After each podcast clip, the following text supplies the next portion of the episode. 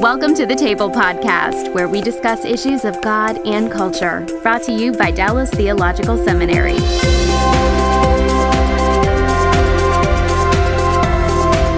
I, think another tricky thing here that kind of works underneath the surface that's worth talking about is that when you say immigrant and you ask, well, are you here legally or illegally? The bulk of people who are here are actually here legally. Uh, and so uh, the automatic suspicion that if you're an immigrant, you must not only have you come in, but you've come in illegally is actually a bad assumption to have. Is that not correct? Completely accurate. And Danny and Alex can even answer that with, with more stats. Completely correct. And, and I actually think that's an important thing to observe because uh, you know even in going around this small table with the with the four of you, we have everyone here belongs here. Uh, you know, no one's here illegally, which is probably fortunate for the seminary that we don't have any illegal speakers. uh, but uh, but more importantly, uh, more importantly, you all you all have roots. Some of you were born here and have been here all your life. Uh, and yet the suspicion is from someone just looking at you or hearing your accent would be, well, uh, I, I should view you not only as an immigrant and an outsider, but I can be very suspicious that you don't even belong here. And, and that adds a, a tone to the discussion that also can be very destructive. Is that not right, Samuel? I'm keeping Samuel in the loop here because we're going to lose him here in a second. Go ahead. It is. Unfortunately, it is. Hey, um, you know, my, my cousin died in the, in the battlefield of Iraq, my first cousin. My uncle died in Korea my family members have fought for, for our nation since World War One, and I, I've experienced in in a number of settings uh, comments and questions like, you know, Mexican go home. Why don't you tell your people, please, to learn how to speak English, et cetera, et cetera. So my children, who are 21st century, 21st century young people, they've experienced racism and discrimination because of the color of their skin, because of their last name. So I never thought uh, that as a Generation Xer that I would see in my generation, my children, experiencing racism after the fights of Dr. King and others. After so far, we've come so far as a nation, but the reality is that it's beyond immigration. There, there is a a xenophobic threat. Not everyone who opposes immigration reform is is anti-immigrant. There are some great people that just based on the rule of law say we want them to come here legally. And, and I, I would agree. I want people to come here legally, not illegally. But there is a small thread that stands exacerbated because of the polarizing rhetoric that impacts all of us. And, and we're all faced with trying to fix something that everyone recognizes is broken. Correct. And so, um, uh, and you can't you can't undo where you are. I mean, you have to deal with where you are. So that's so those are all realities that we face. Um, uh, I want to ask you, um, as you look at the practical side of this, of what people go through as they come and they have this not only they have the shadow of possibly being illegal and and so you know if they're illegal being nervous because of their status but you also have the shadow a second shadow that we've now mentioned about being under suspicion of being illegal even when you're completely legal.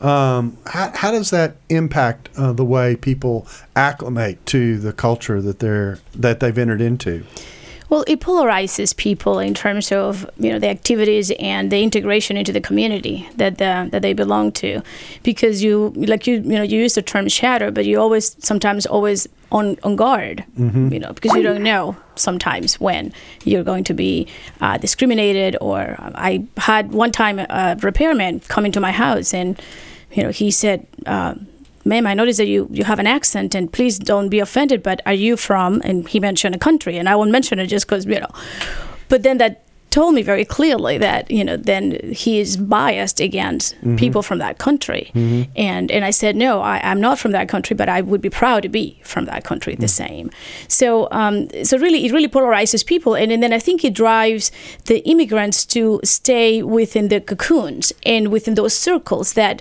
you know like anything or like most things you have positive things and negative things the mm-hmm. positive things that we've observed there is that you preserve the cultural aspect of it the language for either your first or second generation. Um, but then you miss so much out of being part of the rest of the community. Mm-hmm. There are wonderful things here in this country to enjoy and to be part of that in, in that we've experienced also when we have that exchange that people once they go through that experience they welcome it now i have people um, that i also work with uh, on the american side that say would you please try to see if you can get some of the folks on the Spanish side to come and help with this. Hmm. Hospitality is one of those things where the Latinos are so notorious for just having a great knack for hospitality. So, uh, so really, uh, the mention, the term um, a negotiation of loss, uh, mm-hmm. heard before, it really goes on in many of these arenas mm-hmm. in terms of negotiating what we're missing from both sides of mm-hmm. the fence, both from the Latino or for the immigrant side, as well as from the American side. Yeah, because everyone loses in the sense of uh, um, uh, those who aren't Latino don't get the benefit of of really a, a, Latino compassion and gentleness and family and compassion that, that they often bring to any group that they're a part of, and uh, and, and that gets missed out. Alejandro, I want to, I want you to talk about from the church standpoint, from a pastoral standpoint. You know, you're you're connected to a denomination that's concerned about how this impacts the churches. What do you see within church communities or the pressures that are put on churches as a result of of where things are? Well, I think, um, as I mentioned before, churches fall along the spectrum. Mm-hmm. Too often times nowadays, uh, people are approaching church from a very political, evangelical perspective. And we need to inject into that conversation the biblical perspective. So I think churches nowadays are trying to decide where do they fall on this. Uh, those that are, I believe, more of a biblical background are having to ask themselves very, very difficult questions as they hear the culture, they hear the communication in the media and those sorts of things, and and try to reconcile that, as Danny had mentioned, in terms of a biblical framework. And and it's very confusing because they really don't know what they can and what they cannot do, and mm-hmm. that's one of the things that the evangelical free church has really worked hard to do and that so what can churches do and what can't they do they can love they can mm-hmm. share the gospel. Um, Immigrant Hope is an organization that we call that Danny had mentioned. Uh, our our mission statement is to provide the hope of the gospel, help on a legal pathway, and a home in the church. Uh, what my sister here shared is so true. There's this polarizing, and what we want to do with Immigrant Hope is remove the polarizations, break down the walls, give people an opportunity to see Jesus at church. So a lot of these immigrant hope sites that we're setting up are providing legal counsel in a local church. Mm-hmm. Not only are they taught the particulars of the law, which is not easy. You've got to get you've got to, to go through some certification by the government to be able to provide that. But we also want our people to be able to share the gospel and uh, to share compassion.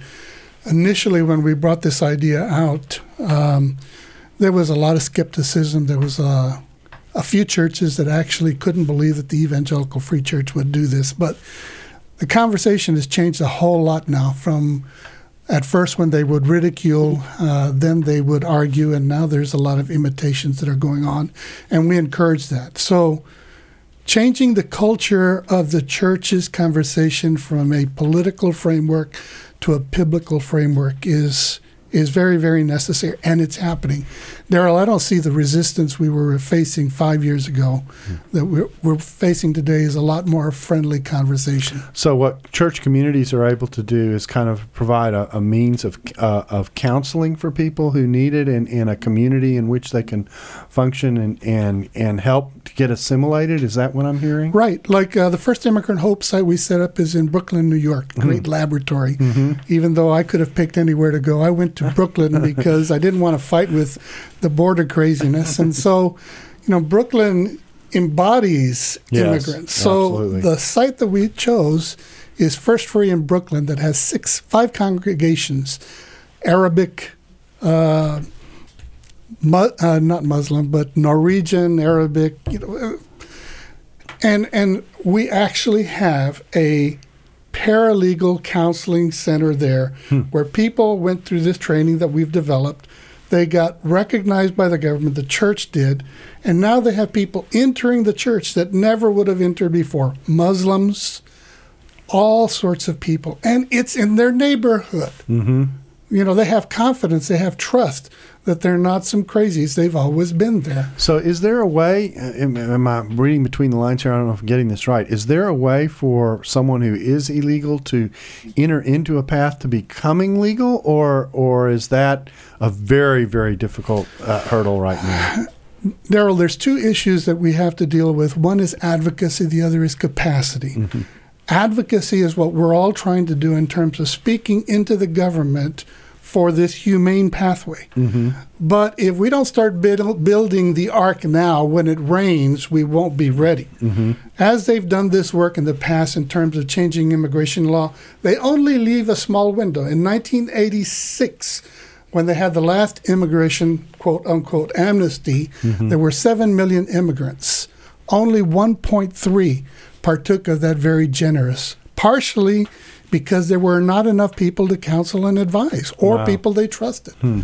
So now we have double the people mm-hmm. with much less capacity. So what we're trying to do is beyond move beyond advocacy to building capacity for when the law changes we've got churches that are ready already set up to counsel immigrants. So, so we could, in other words, what I'm hearing you say now is, so we could change the law. We could even change the law in a very humane way, and the ability and the capacity to actually absorb that difference would be so difficult and traumatic that it might not actually work, even though it would be very well intentioned. It wouldn't work. It wouldn't work without building the capacity by taking advantage of the places where we have boots on the ground, hmm. the church. Mm-hmm.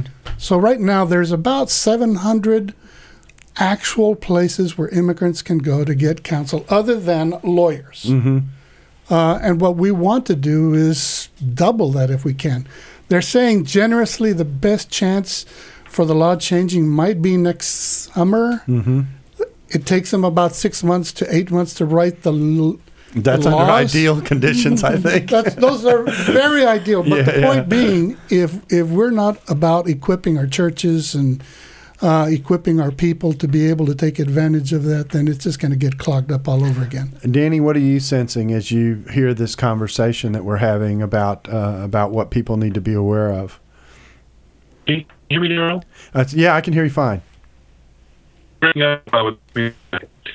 Uh, uh, several things, and I don't know if you can answer. Uh, capacity thing, I, deeply understand capacity for what. You say, if there were a change in law, you'd have to have a registration process set in place. And that's what I kind of was talking about. We don't have the people on the ground to all these people in a, in a time frame. Can you? No, Danny, I think your sound just went out. So, uh, uh, so uh, so may, I, yeah, go ahead. May I? I like to tie something that he started with about the Great Commission and uh, this opportunity to show to. Um, provide with the resources and uh, counsel people on the legal aspect as well as show some compassion because um, the ability to be able to provide with them a path that not everybody needs a lawyer to be able to get some of the um, documents and, and even become legal. And that's something that sometimes uh, people believe that you have to have thousands and thousands of dollars and you have to have a lawyer. And that's not necessarily so. But it does take some work to be able to work through um, the administration and the paperwork.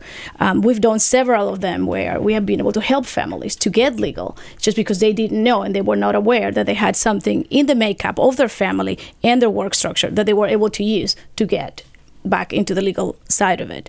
But the other thing is that between the legal aspect, the language aspect, it provides for a wonderful, wonderful terrain to disciple people. And that's why I wanted to link it back to what you started with the Great Commission. Mm-hmm. Because um, as families are displaced um, in all these different countries and all these different places, uh, the heart is ready mm-hmm. to really listen from the Lord. And we have seen beautiful examples in which families understand what the law is, understand really what the biblical background is, and they seek the will of the Lord. And many families actually go back to the country of origins and they thrive a lot better than sometimes they do here. Many stay and thrive with a much different framework than when they came with originally. So really, the the um, the the beauty of all this is that by pairing those two things up, then really we are paying a lot more uh, contribution to the Great Commission, and that excites me Darrell, tremendously. can I make a comment about Yeah, my sure. sister? Sorry. Yeah. Acts 17, 26 through to 21, it says, you know, we're all one nation, one blood. And it goes on there and says, God is the one that sets the times and the boundaries. I love 27, so that they might grow up for him and find him. Evangelical Free Church has 1,500 churches. They did a survey once. Let's just pick one country. Um, of those 1,500 churches, 500 had done something with Mexico blankets, s- seminaries, books, missionaries. For all that work, and we're just talking one denomination, what percentage of Mexico do you think is uh, is evangelical, which also includes Mormons and Jehovah Witnesses, four percent.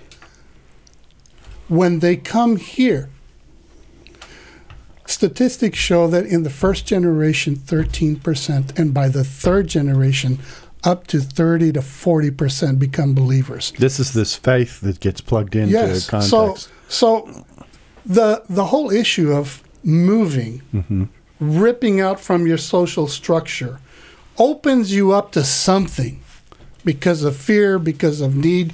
Verse twenty seven kicks in, so that they might grow up for Him and find Him. This episode is brought to you by the Truce Podcast. I'm sure you've been there. You're at an event, a dinner, a small group, and someone says something like, If you're a Christian, you have to vote Republican. Huh, that raises an interesting question.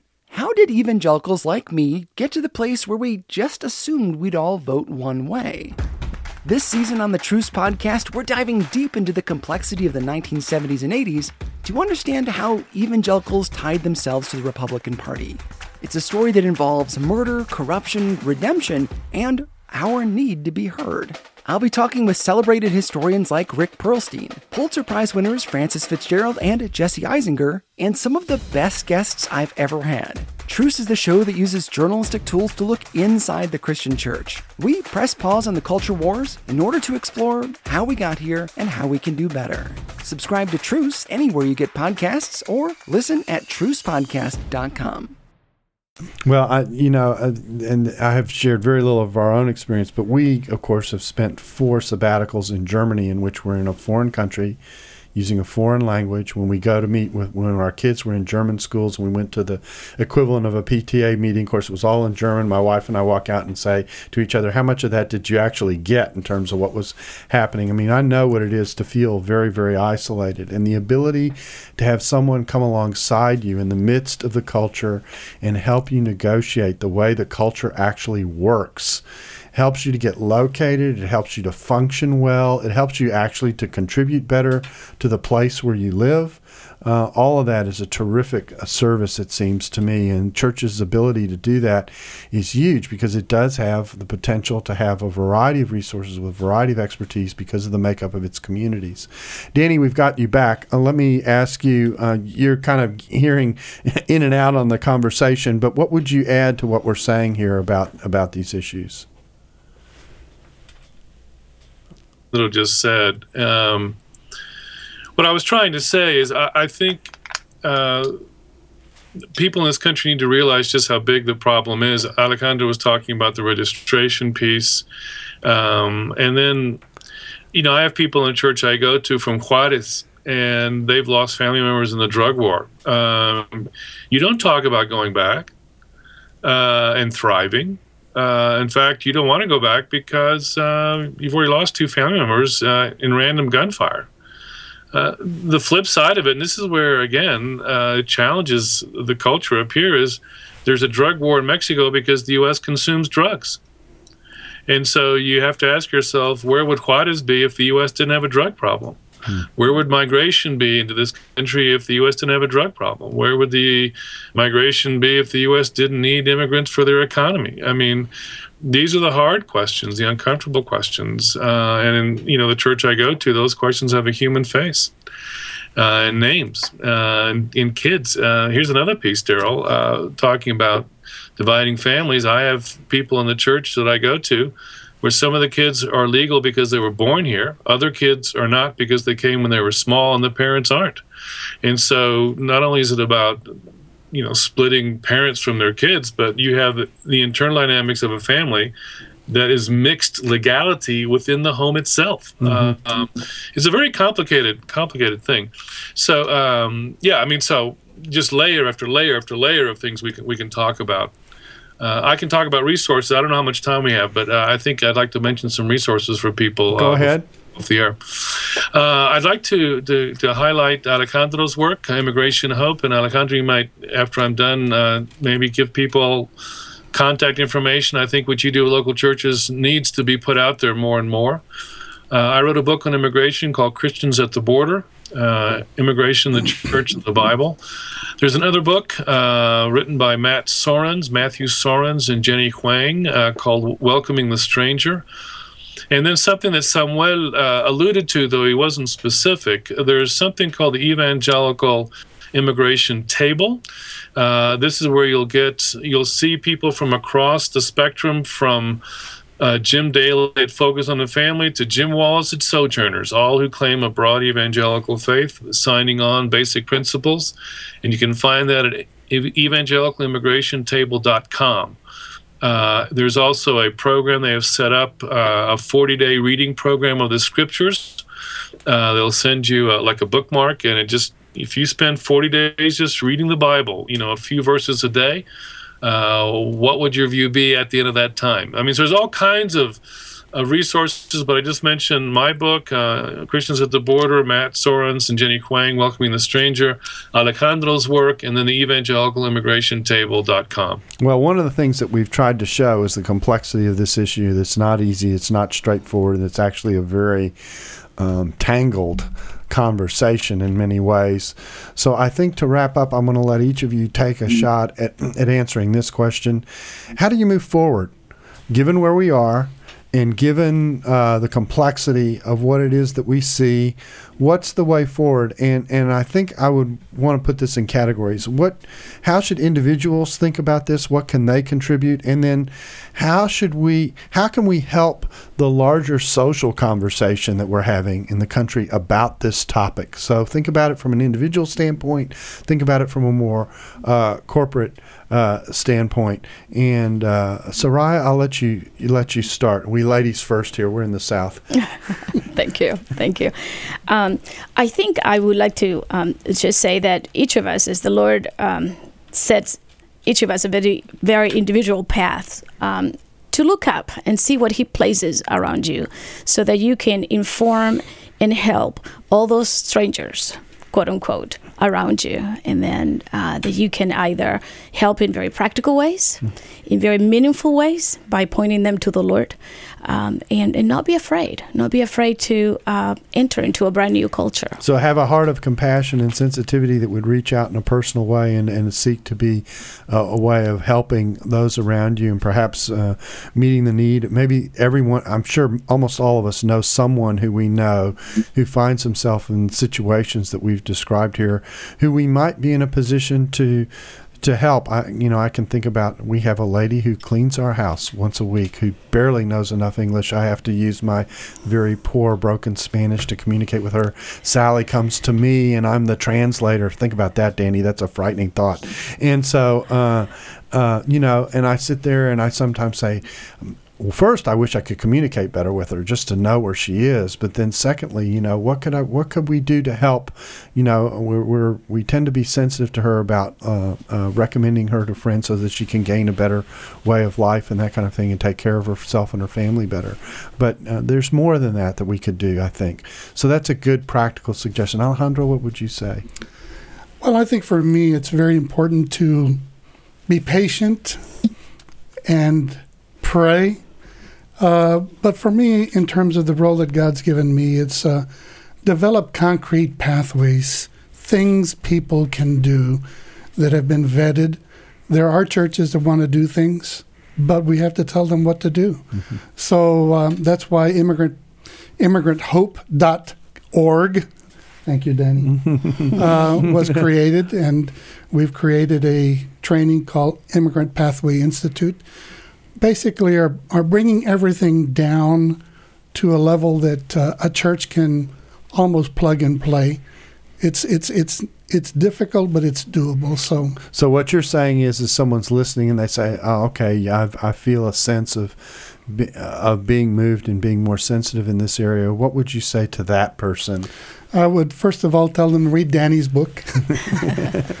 Second of all, I would tell them to look up uh, the Immigrant Hope uh, .org website that has a articles and pathways and different sorts of things. About practical suggestions practical about suggestions about just how to be how to be a friend to strangers and uh, and uh, to just just you know it starts with just simple acts of love and kindness and and realizing where we started from the very beginning. We're all aliens and strangers. Every one of us has fears.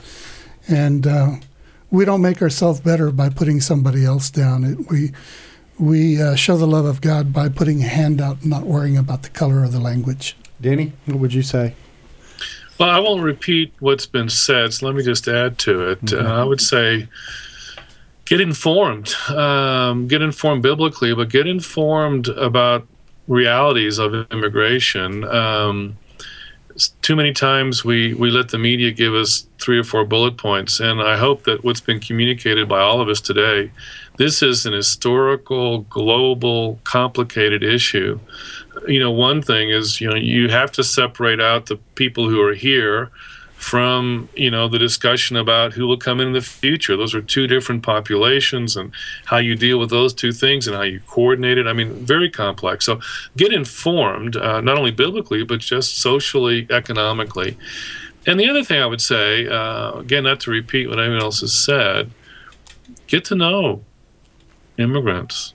Put a face, put a name. What I have found as I travel the country and speak on immigration is once people get to know immigrants, and not just immigration as an abstract idea, everything changes. I mean, you just gave the example of a woman in your house. Mm-hmm. Um, that's how it changes. Now, you know, now it's Maria. Oops, the light just went out. That's okay. You're okay. I have one of those sensitive light things. I know. I know. Uh, it's uh, but anyway, so uh, you know, once you know somebody and their kids and their family, um, and then once churches begin to share worship and and and, and meals together, it that is where things change. So I would say, get informed and get to know some immigrants, and you will see a different side. You'll see the human side uh, to all of this. And then I would just echo what everyone else has said. Now, I'm going to close by making an observation. I'm going to let you each have a chance to comment on it, and that is we have not spent in this hour much time talking about the detailed polit- politics of how you actually solve the problem, what the law should look like, or anything like that. That's somewhat on purpose because I think that uh, that that discussion is very much framed by how you approach the issue and think about it at an individual level, at a corporate level, uh, a societal level, that kind of thing. And so, uh, to those of you who are listening to uh, a podcast on immigration and expecting that, uh, and yet we haven't delivered that at all. That's been somewhat intentional uh, because I think it's important to put a, as we've said, put a face on this and put the circumstances in front of you so that then you can step back and say, all right, now, does that impact the way I should have? the remaining conversation that's, that's definitely on the table, and that is what should this eventually look like? Um, your reactions to the fact that we've gone at it this way, if I can say it that way. Uh, Alejandro, I'll let you start. Best of my recollection, there's only been one law that was chiseled in stone. Everything else was written on paper. And in this great government that we live in, we're the ones that make up the law. So we ought not to be talking as if it's somewhere out there beyond our control. So we must speak into it. We must speak into uh, what compassion and justice looks like in the rule of law as it is here in America. So your point would be that that that it's a conversation that's necessary. It's a conversation that we have to have, and it's a conversation in which we have to balance compassion on the one hand and justice, and if you want to think about it, law and order on the other. And we've got to wrestle with how exactly that's going to work yeah, out. Whenever I talk to people, they talk about the law as it is, as if it is some static. Mm-hmm. And I encourage people, well, if you want to really look at immigration law, then go back and read it, mm-hmm. because there's going to be some parts of immigration law that you're not going to be proud of. So let's not pretend that the law is perfect. It's our law, and I own it and I believe it. But let's not pretend that it is uh, something chiseled in stone like the Ten Commandments that everybody is proud of. That's right. You know, I think that as complex as the issue is, I think this calls us for every one of us to think about what is your decision? What is your stand? This is an issue that you're not going to be able to avoid no matter where you live. Mm. So, uh, are you willing to be an active participant, be informed, show some compassion, or are you willing to remain in a cocoon on whatever side you are? So, I think the conversation today has shown that be informed because it's going to impact your life one way or another. Danny? Yeah, I would uh, just build on a couple of things that have been said. Uh, Alejandro's right. There's some dark sides to U.S. immigration law. I mean, the one that everybody knows who works in it is the Chinese Exclusion Act, which was the first federal law on immigration, 1882, which basically excluded all Chinese from this country until 1943.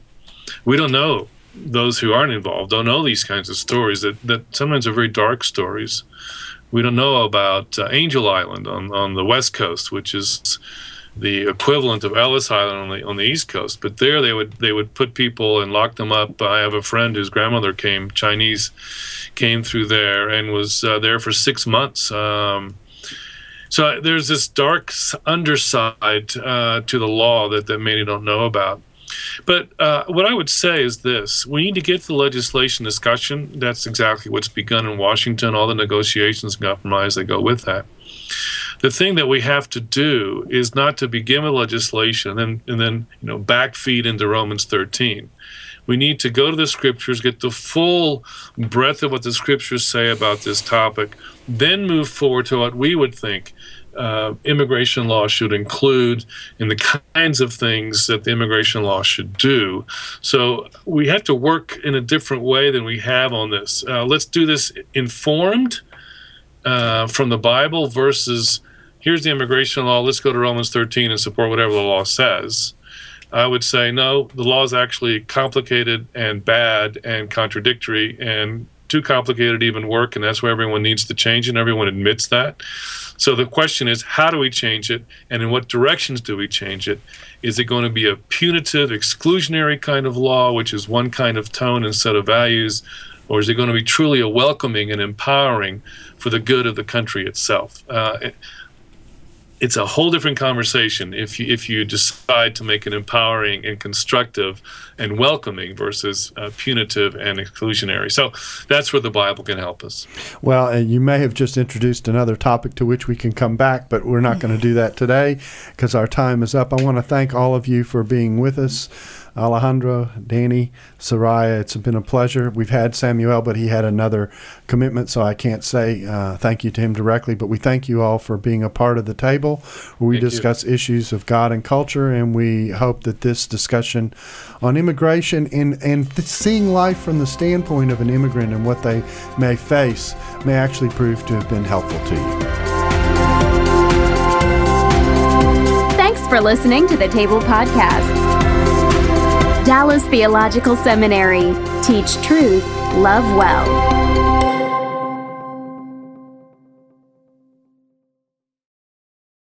This episode was brought to you in part by the Areopagus Podcast, two clergy of different traditions, Father Andrew Stephen Damick and Michael Landsem, discuss encounters of historic Christianity with other religious traditions. How do we engage with those who believe differently? Listen wherever you get your podcasts.